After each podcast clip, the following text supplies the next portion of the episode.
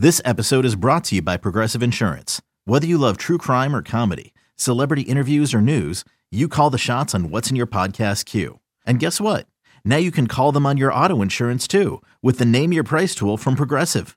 It works just the way it sounds. You tell Progressive how much you want to pay for car insurance, and they'll show you coverage options that fit your budget. Get your quote today at progressive.com to join the over 28 million drivers who trust Progressive. Progressive Casualty Insurance Company and Affiliates. Price and coverage match limited by state law. Welcome in, ladies and gentlemen, to another edition of the Geaux 24 7 podcast.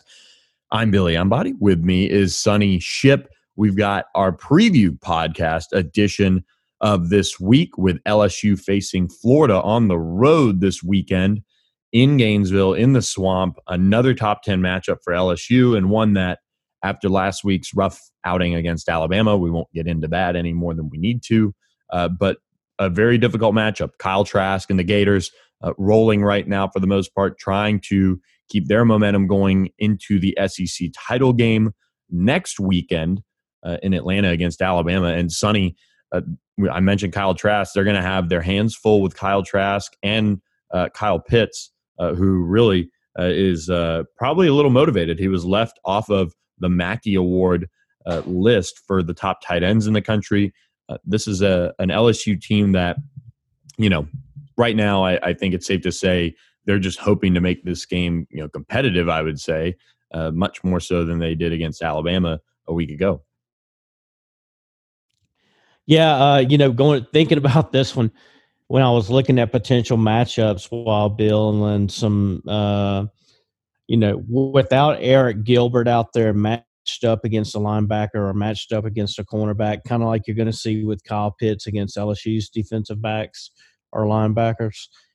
Mine, when you take that out of the equation for LSU, like it's never been more depressing looking at how an LSU offense matches up against a uh, a quality opponent like Florida. Uh, it, it, just really does, you know, just uh, just the weapons that aren't there compared to um, you know compared to what they do what they are down to now it's uh it, it's crazy when you think about it when you look at how low the numbers um you know just how low the numbers are for LSU's roster right now. Yeah and that's going to uh, give them issues on the offensive side of the ball. I think if you look at the players that got to step up and we it feels like every week we talk about this and we talked about it when Terrace Marshall opted out, and now Arik Gilbert has opted out. You've got to look at Kayshon Boutte, who had a strong game against Alabama, but he's still just a true freshman going to the swamp. The Gators are playing really well right now. Uh, you've got him again. I think uh, kind of similar to South Carolina in terms of the game plan for LSU. They've got to make this uh, pretty much as simple as possible and just try to take some of the risk out of this game because like we saw against Alabama, if you know if they if they don't, you know things can kind of get get ugly, and so it, it's going to be a game plan that's probably going to be a little watered down, pretty simplified. Uh, but you're going to need Kayshon Boutte to step up. You're going to need some of these other guys to step up, uh, including the running backs and the offensive line, or else this isn't going to be a better outing for LSU than it was just a week ago. Yeah, well, Bill, I'm with you. Kayshon Boutte uh, coming off a career high night against Alabama, eight catches, 111 yards should have had the touchdown if he wouldn't have made the boneheaded move of, of, of dropping the ball before he crossed the goal line. But he'll learn he'll learn from that. I'm sure he's already uh, heard so much about that and will continue for uh, probably throughout his career in Baton Rouge. But yeah, and and, and the Florida Florida beat writer Bob Redman with the Swamp two four seven asked me, you know, what does LSU have to do to be able, or what can LSU do to you know even make this a ball game. And for me, with without Arik Gilbert, with so many people missing uh, in the passing game, for me it boils down to somehow you've got to make Kyle Trask uh, make some mistakes. You've got to make him put some balls into some tight windows. LSU's All America cornerback Derek Stingley has to play like an All American. It seems like I say that every week. Uh, you know, and, and, LSU has to get some breaks. They've got to get some breaks, whether it be by fumbles, whether it be by interceptions, what have you. The LSU defense has got to create some havoc that uh, that just gets Auburn. Uh, I mean, gets Florida behind the chains, and uh, you know, and just create makes them uh, make some mistakes, which would be so so uh, not uh, not common for this team this year with uh, Kyle Trask at the helm. So it's a major task. Uh, you know, it's a major task, and you know, a, a big re- a big thing on whether or not this game gets out of uh, gets out of hand or not is going to be down in the trenches on both sides of the ball. Is LSU able to uh, move the football, keep the keep the clock moving, and is LSU able to make some uh, to make some stops on the other side of the ball? Yeah, and you talked about making those stops on the, the that side of the ball, the defensive side of the ball for LSU. You're facing a Heisman Trophy contender in Kyle Trask. Kyle Pitts is one of the best tight ends in the country. Dan Mullen has always been a, a thorn almost in LSU's side. The, the Gators arguably gave LSU one of its toughest games last year, especially offensively. Uh, they really rolled in that game in Baton Rouge. Now they're going to be at home. Uh, things are really clicking right now for them it is, and I guess if you're LSU, you can build off of the performance of Cordale Flott. It looks like you're going to have Derek Stingley there too, as well, and uh, Eli Ricks maybe is a little bit healthier. I mean, can the secondary hold up? Can they do something that not many defenses have been able to do this year? Yeah, Florida's only allowed 10 sacks on the year. LSU has been, you know, LSU has been pretty good at getting after the quarterback. Uh, you know, are they going to be able to do it with just rushing four this week? Uh, they weren't able to against Alabama. We said that Bo Pelini was going to have to bring some extra pressure.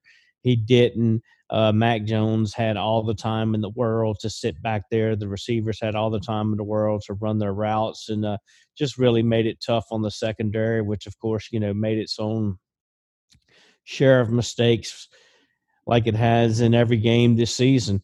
But um, you know, if LSU can if LSU can get some sort of pressure, uh, if Pelini gets out of his comfort zone, we'll send some extra defenders.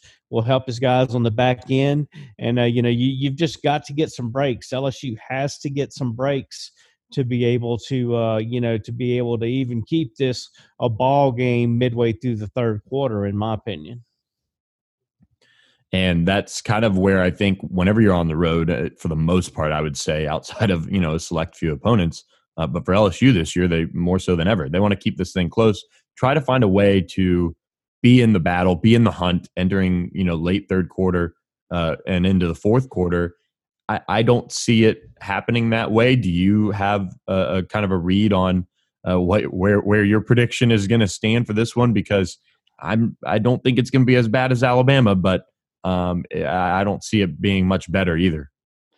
No, I, I I'm somewhere in between that Auburn and Alabama uh, on both ends, which would put me right around 51 to uh, 51 to 14. And uh, so put me down for 51-14. I, I think that uh, I think that Florida is going to take LSU take LSU's down. Florida's going to take advantage of that, and they're going to look at that and and and try to beat the absolute tar out of LSU. And I just wonder how much fight LSU has left in it.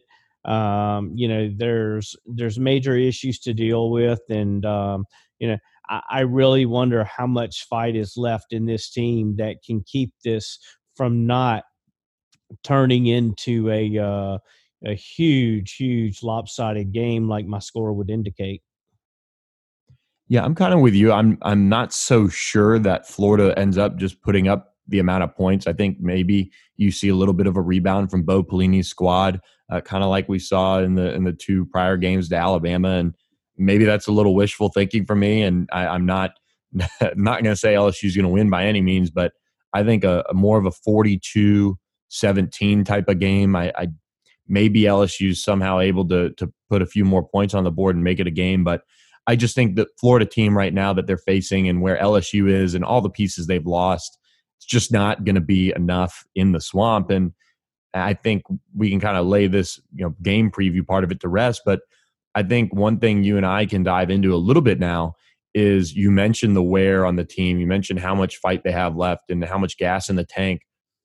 LSU is not going to a bowl game. They announced they've self imposed a bowl ban, trying to kind of appease the NCAA with their investigation going on And I think this year with LSU at three and five, nobody really wanted to go see this team play in a bowl game. This team probably didn't want to give up its holidays, travel with family, or tra- or miss time with family, even if they can't travel. Uh, this isn't going to be a normal bowl experience. You're not going to be out there having fun on a beach in Tampa, Florida, or uh, going to you know some other destination for this bowl. Uh, you're you're probably going to be cooped up somewhere and traveling for you know a few days and enjoying a little bit of time. But other than that, uh, LSU made the call to not head to a bowl, and and they'll be able to move on with their off season as soon as that Ole Miss game is done with now. Yeah, and and when you look at when when you look at how unstable things look right now, uh, with all the talk of you know of X amount of players talking about opting out, just the the uncertainty surrounding uh, you know some uh, you know some futures on the coaching staffs and things of that nature. It really uh, you know it just really puts you kind of puts you in a place to where being able to get a head start on fixing all of that stuff and getting you know and regrouping your locker room getting your locker room pulling in one direction instead of in opposite directions all of that stuff for me is probably more important for the staff to be able to focus on than going out getting another six or seven practices for a meaningless Belk Bowl or a Music City Bowl or whatever it's going to be. I'm with you 100%. Get focused on finishing the recruiting class, getting the uh, regrouping, getting that unity built back inside the locker room on the coaching staff, and just trying to forget that this season happened as much as possible. Keep it in your back pocket, but to to to remember what not working hard in the off season will get you, but put it keep it in your back pocket to where you, you don't have to look at it every day but you know it's there yeah i think this season for many bad reasons will be one that lsu players will be able to carry into the offseason and, and maybe use it as a galvanizing you know tool for them as they get ready for whatever the spring holds whether it's you know regular spring practices or workouts or you know trying to get the team leadership back. I mean, there's a laundry list of things that Ed Orgeron and his staff and the players all have to fix, but and we can do that on another pod and we will. But I think another six. Yeah, we might be here. might be uh, there all day. You know, this little Saturday, uh, all day uh, drinking affair, and and just kind of run through all the list of things uh, with that one. But it's just it, at a at a point right now where it's time to just cut the ties with this nightmare season for LSU, move on. I think everybody probably needs some time away from each other. You know, these guys have been cooped up and quarantining or, uh, you know, having to stay in or do this or do that. And, you know, it's time now to maybe just like they decided to do, cut the ties with the season, no bowl game uh, for, you know, some reasons, you know, with the NCAA and everything like that. But ultimately, it just gives them more time to just start on fixing the actual issues within the program. Yeah, absolutely. I'm with you 100%. Um, you know, and it's got to be someone's got you know, a leader's got to emerge, you know, a leader's got to step up. You know, we we can sit here and we can talk about that like you said over over 6, 12, 18 more podcasts because there's so much that you can look at that you can say okay, you know, after a full season you can just say okay, it's not there this is not there. And uh, leadership, I think, is is something that is glaringly uh, absent. You know, I, I think when you look at, uh, you know, that it starts at the top with uh, with Ed Orgeron, with on the coaching staff, and uh, with the players, and uh, there's just a, um, you know, the the one team, one heartbeat, one heartbeat mantra. That was, uh, you know, certainly not the case this year certainly not the case this year. So uh, that's going to be the big challenges for Ed Orgeron to to get everybody tugging on that chain in the same direction, trusting the person next to him, and um, you know it, it, starts with him and his staff, and then the players are going to feed off of that. So. A lot to work on in the off season. A lot, lot to work on out on inside the line and outside of the lines. Yeah, and we'll see how all that goes down as uh, look, only two more games to go. Guys, enjoy them. I'm surprised in a way that you know the season got to this point. So come on the Geaux 24 seven board, chat it up with us during the Florida game, grab a beverage, and and you know try to enjoy that one. And then next week we'll wrap things up in Tiger Stadium at 2:30 Central uh, on one of the ESPN networks. That'll be announced after the LSU Florida game uh, goes final, maybe on Sunday uh, or, or or Saturday night, depending on how the networks work that out. But until then, guys. For Sonny Shipp, I'm Billy Embody. Thanks for listening to the Geaux 24 7 podcast. A quick reminder to leave us a rating, leave us a review, and subscribe to the podcast wherever you listen Spotify, iTunes, uh, Google Podcasts, wherever. Uh, feel free to do that uh, when you get a chance. We appreciate it. But till next time, guys, have a great weekend and uh, keep it locked on Geaux 24 7 for all the latest on recruiting as early signing period is just days away now. So thanks for listening and have a good weekend. Okay, picture this. It's Friday afternoon when a thought hits you. I can waste another weekend doing the same old whatever, or I can conquer it. I can hop into my all new Hyundai Santa Fe and hit the road. Any road. The steeper, the better. Because my all new Santa Fe is available with HTRAC, all wheel drive, so I can hit the trail without a worry in the world. Heck, with three rows and best in class rear cargo space, I can pack the whole family in with all our gear. We've got available dual wireless charging for our phones, so we'll never lose touch with civilization, and we won't lose touch with the primordial power of Mother Earth. So, which is it? Waste the weekend or do something a little more epic? And conquer it in the all new Hyundai Santa Fe. Visit HyundaiUSA.com or call 562 for more details. Hyundai, there's joy in every journey.